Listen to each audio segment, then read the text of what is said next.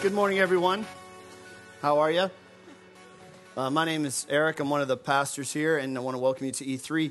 We're, as, as Pastor Dan said, we're going to be um, celebrating the Lord's table this morning. And so I want to offer you some thoughts about what that means and some thoughts about some things that have been on my mind the past couple days. And, and to that end, I want to invite you to um, turn in your Bibles, if you have them, to the book of Second Corinthians, which is a letter from a guy named Paul to a church in Corinth.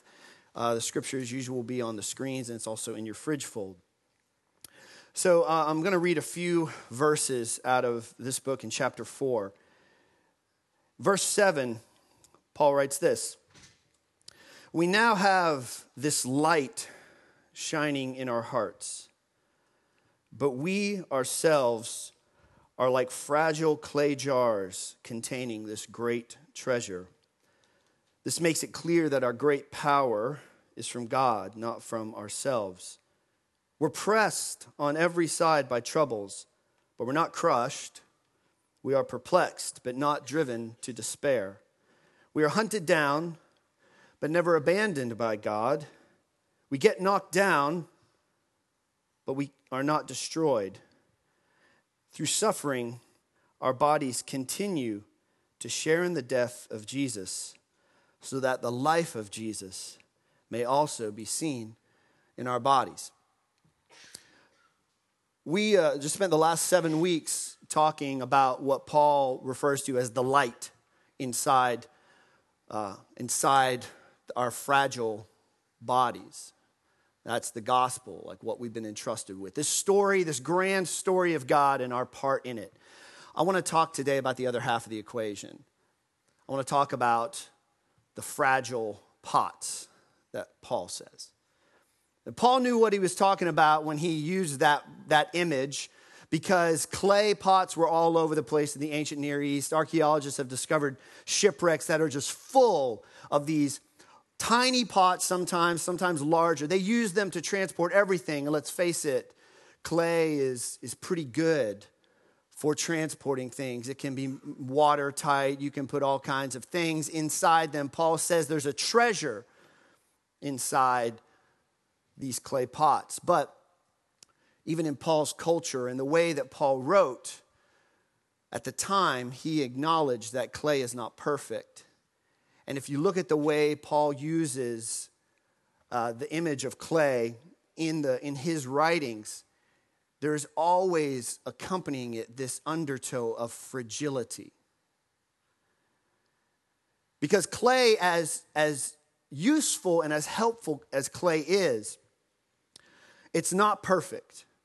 And things can happen to clay. In fact, Paul lists some of these things. And I want to kind of go back through the list that Paul that Paul gives about what life is like, just in general, and with the gospel. And I want to take out the second half of all of those things. He says, for instance, that we're, you know, things like crushed, we're pressed on every side, we have troubles, we're hunted down, we're knocked down, and we're suffering. Now, there's other halves of all of those phrases, but, but what I want to do today, if you guys would let me, is talk about just that. Because Paul says that inside these clay, inside us, is this great treasure. But in my mind, what I've been thinking about lately is that as we go through life, things happen. Things like things that are on this list. And so you might be living life, you might be in college, you might be in high school, you might be 30, 40, 50 years old, but you come up to something and you discover that maybe you lose a job, and that's perplexing to you. Why'd this happen? And things get chipped away in our clay pots. And then Maybe something bigger happens. Maybe with your clay pot, there's an accident. Maybe there's an illness. Maybe there's something real serious. Maybe there's a loss. or a death that you can't explain or get over. And pretty soon, our pots start looking a little bit not so great. And we start to wonder if I have this treasure inside me, when there's a hole in my pot, does the treasure leak out? And if there's a brokenness in my vessel, if my jar of clay is so chipped and broken and cracked that anything that you would put into it would just run right through, am I still used by God, like Paul says? Can I still have this treasure inside of me? And I want to suggest to you that at the heart of this is simply two halves of a question How does God respond to my broken clay? How does God respond when I suffer? Does He abandon us and say, Well, you're too cracked, you're too chipped to hold the treasure that I've given you? I want to uh, talk about this question in light of a story that just popped into my head this week from the Gospel of John. It's in uh, chapter 11, and uh, just like the other scripture, it's in your fridge fold as well. This story is one of the last healing stories in John's gospel, and it is sort of the pinnacle of healing stories in John's gospel for Jesus. And the reason why is because Jesus brings a man back to life who is dead. And I'm just going to start reading, and we're going to make some brief comments about it as we move towards the table. Verse 1 A man named Lazarus was sick. He lived in Bethany with his sisters, Mary and Martha. This is the Mary who later poured the expensive perfume on the Lord's feet and wiped them with her hair. Her brother Lazarus was sick, so the two, sent, two sisters sent a message to Jesus telling him, Lord, your dear friend is very sick. But when Jesus heard about it, he said, Lazarus' sickness will not end in death. No, it happened for the glory of God, so that the Son of God will receive glory from this. So, although Jesus loved Martha, Mary, and Lazarus, he stayed where he was for the next two days, and then finally he said to his disciples, Let's go back to Judea. So, a couple things. Uh, just to set the context Mary, Martha, Lazarus, they're friends of Jesus. They live in Bethany, which is close to Jerusalem. Most people think that they're probably pretty well off as far as Jesus' followers go. They own a home that can accommodate multiple people. We know this from other stories in the Gospels. Uh, they can host a dinner party of around 15. And in that culture, that means that they had a pretty nice house. And he was close to Mary, Martha, and Lazarus. And he gets this word Lazarus is sick, very sick. Jesus, you have to come. I'm just thinking about maybe if some of you guys have ever gotten that phone call. You have to come. Those are not pleasant phone calls to get. But what does Jesus do? He stays. Stays for two days. And then he says this, uh, this, his disciples are like, well, we have to go. And Jesus says, you know what? We're not going to go just yet because this is going to uh, result in the glory of God. This is going to be about the glory of God. Now, the Greek word for glory is a very simple word. I'm going to put it on the screen. We're all going to get it's, it's called doxa. Everybody say doxa. It means pretty much what it means glory. You know, the images of radiance and brilliance and worship. But the way John uses glory in his gospel has a slight nuance to it because oftentimes in John's gospel, glory is accompanied by teaching, by revelation, by learning. So when Jesus says in John's gospel, hey, this is going to result in the glory of God, it's not just going to be about the worship of God. Jesus is telling his disciples and the people around him, this is going to result in you learning something about the nature of God.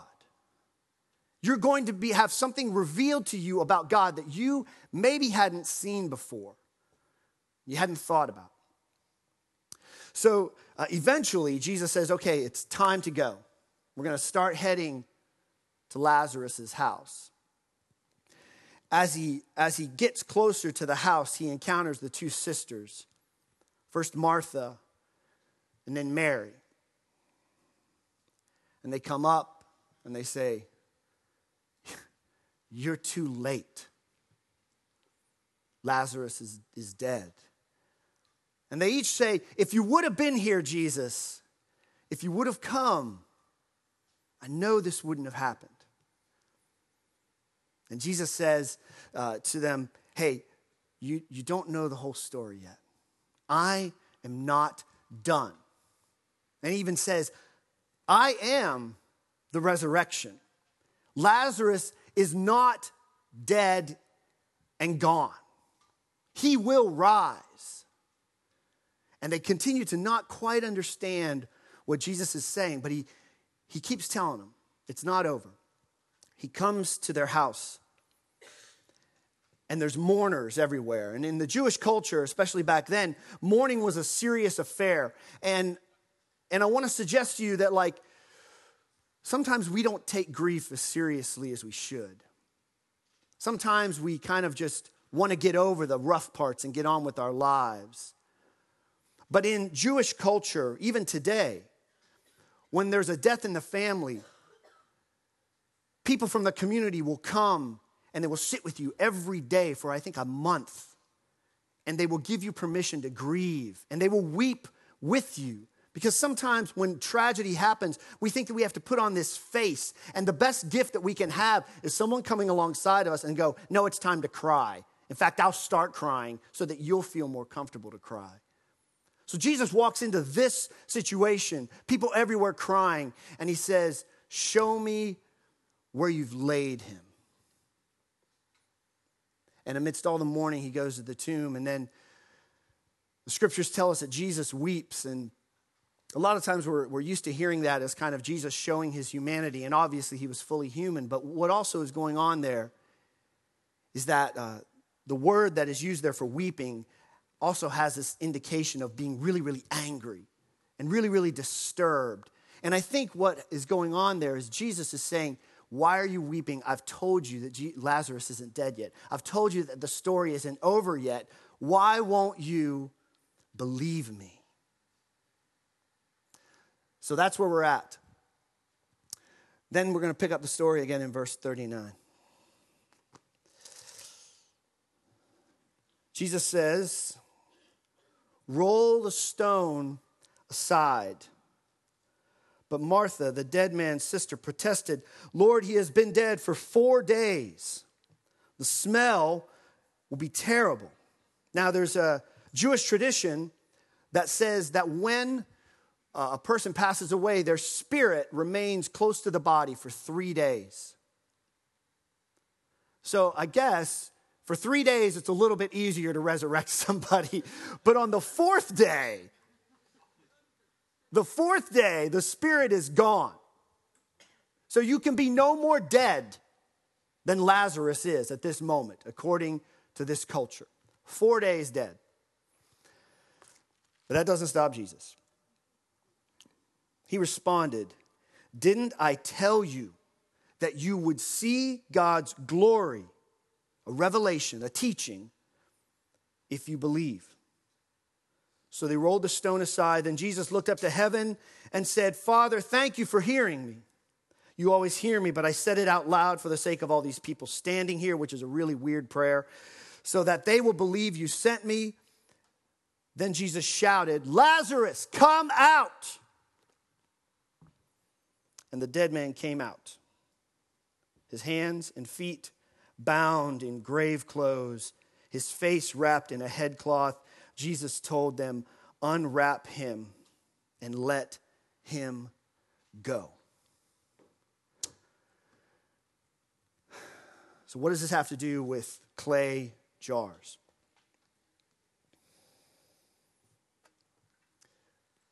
Have you ever considered, or have you ever been at a part, a point in your life where you're like, I'm in the tomb? Or maybe your whole life's not in the tomb, but have you ever had a part of your life that is in the tomb and dead? Some area of your life, some part of your heart that is four days dead. There's nothing there. What do you do about that? You wonder, maybe, did God cause this? Did God punish me for something I've done in the past? And so he's put me in this tomb, and I just have to accept it. Does God care that I'm dead? Does God care that there's a part of my life that's sealed behind a stone? Well, the short answer is no, God is not punishing you. And yes, He cares. And I could give you theological proofs for, for all of that, but I'm not because I don't think that's what we need this morning as we go to the table. The bread and the wine or the juice is not about theological proofs, it's about a story. So I want to tell you a story. I'm going to show you a video. This is one of my favorite videos. Um, I probably I have not been able to watch this video yet again without losing it, so I'm just warning you. Um, 1988 Olympics, Seoul, South Korea. There's a British sprinter named Derek Redmond, 400 meters. One hour before the race in the Olympics, one hour before the race, he tears his Achilles. He doesn't race. His Olympics are over. So, four years later, 1992, Barcelona. Derek Redmond is actually the favorite to win the 400 meter sprint. He is trained, he is ready, he is prepared. He gets into the blocks, and I'm going to show you just the video. We're going to watch part of it and then stop it. And I'm just going to tell you what happens if you don't know the story. So, watch this, please.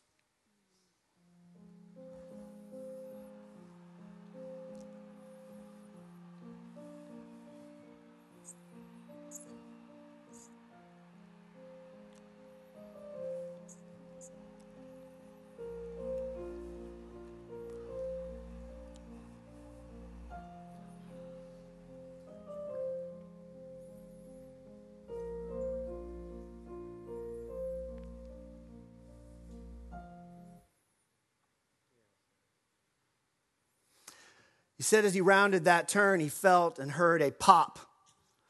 Anybody know what happened? He had a hammy. I've never had a hammy before, but pulled his hamstring, popped. He said in that moment, as he kept going, as he first was kind of hobbling around, he said, My first thought was that I can still catch them.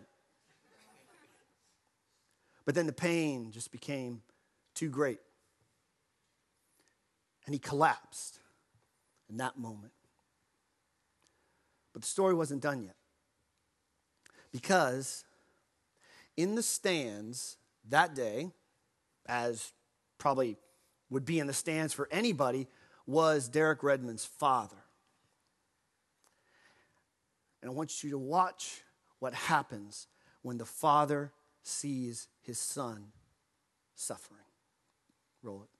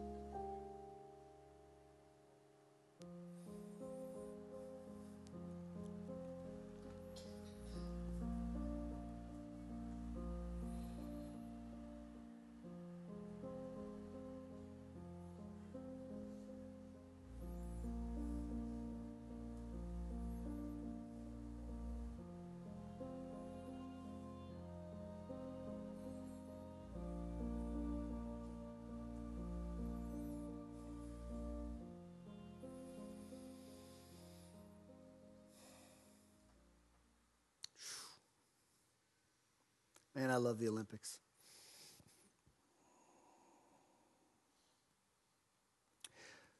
So,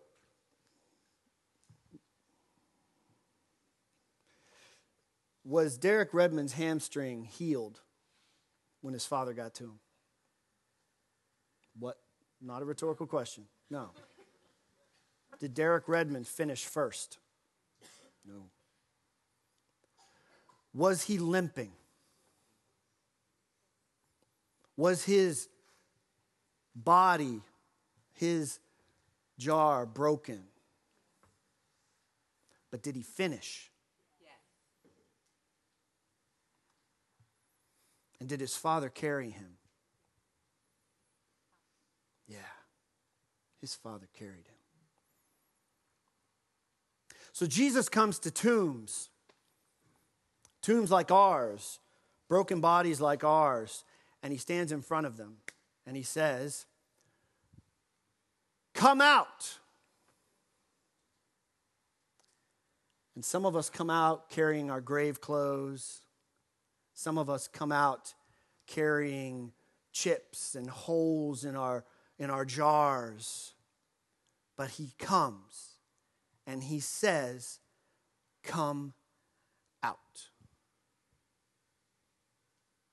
We tend to be ashamed of the cracks and the holes in our jars, but we, let's be honest, we all have them. There's not a person in this room or at the 11 or at the 6 or in any church you ever go to that has a perfect clay jar. Some of them have tiny holes, some of them are ruptured pretty well. We all have them, and we tend to be ashamed of them. But you know what I think Jesus says? Jesus says, You don't get it. You've got a treasure inside of you, but guess what is the other part of the equation? The cracks are the story. The cracks are part of the treasure. The holes are part of the story because you know what? Jesus' body was broken. His vessel was chipped, not like ours, but that's what these elements tell us a broken body. And I don't think Jesus was ashamed of his brokenness. In fact, I would say to you today that if you know where your chips and your cracks and your holes are, guess what? These tell the story of God's work in your life. These tell the story of your limps. But they also say, This is where my Father carried me. I love that. I mean, you understand there's security at the Olympics, right? But was the father going to be denied when his child was suffering? No. You see those guys trying to, like, you need to go back in the stands, sir. What do you think he had for them? He said, No, my child needs me. I may not be able to fix that hamstring. I may not be able to help him win the race, but we will finish together. And that's what communion means today. Because some maybe today you would say, I'm in the tomb. Maybe you would say today, there's part of my life that's in the tomb. Maybe you would say today, I'm limping. I'm hurting. I've blown, something is blown out in my life and I'm collapsed. What these elements say to you today is that your role is to collapse into the arms of your Father, who will not be denied to get to you, who has come out of the stands, out of heaven to earth, to where you are lying on the track, and is, wants to lift you up. And when you finish, and you limp, or when there's holes and cracks all over your life, you say, This is where my Father carried me. We're not designed to do this alone.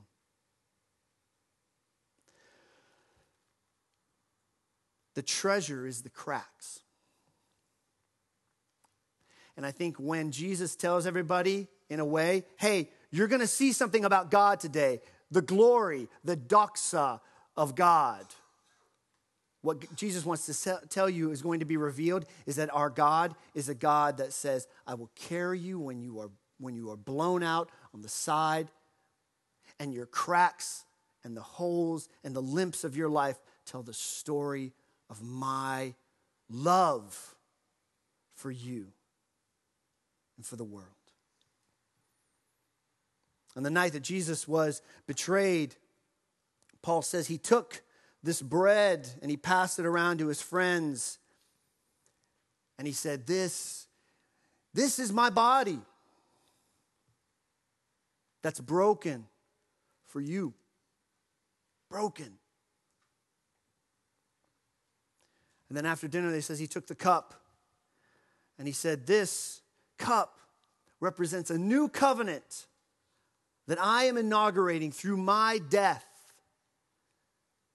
And he passed it around. He says, Do this in remembrance of me. And that's what we're about to do. And I would, I, I would challenge you today that as you rise up and go to the stations of communion, you need to go with the understanding that your role in this whole deal is to throw yourself in the arms of your Father. Some of us want to try and finish the race ourselves. That's not what we're designed to do. Some of us want to hide the brokenness of our life. I believe scripture says your wounds, your brokenness is part of the treasure. It doesn't run out when there's a hole in our jar of clay, it is part of the treasure. I'm going to invite us to pray, and then we're going to play some music, and the table will just be open for you to go. As usual, we say, please don't go alone. If you're here uh, by yourself, find somebody to go with you. This is a communal thing. But go to collapse into the arms of your Father.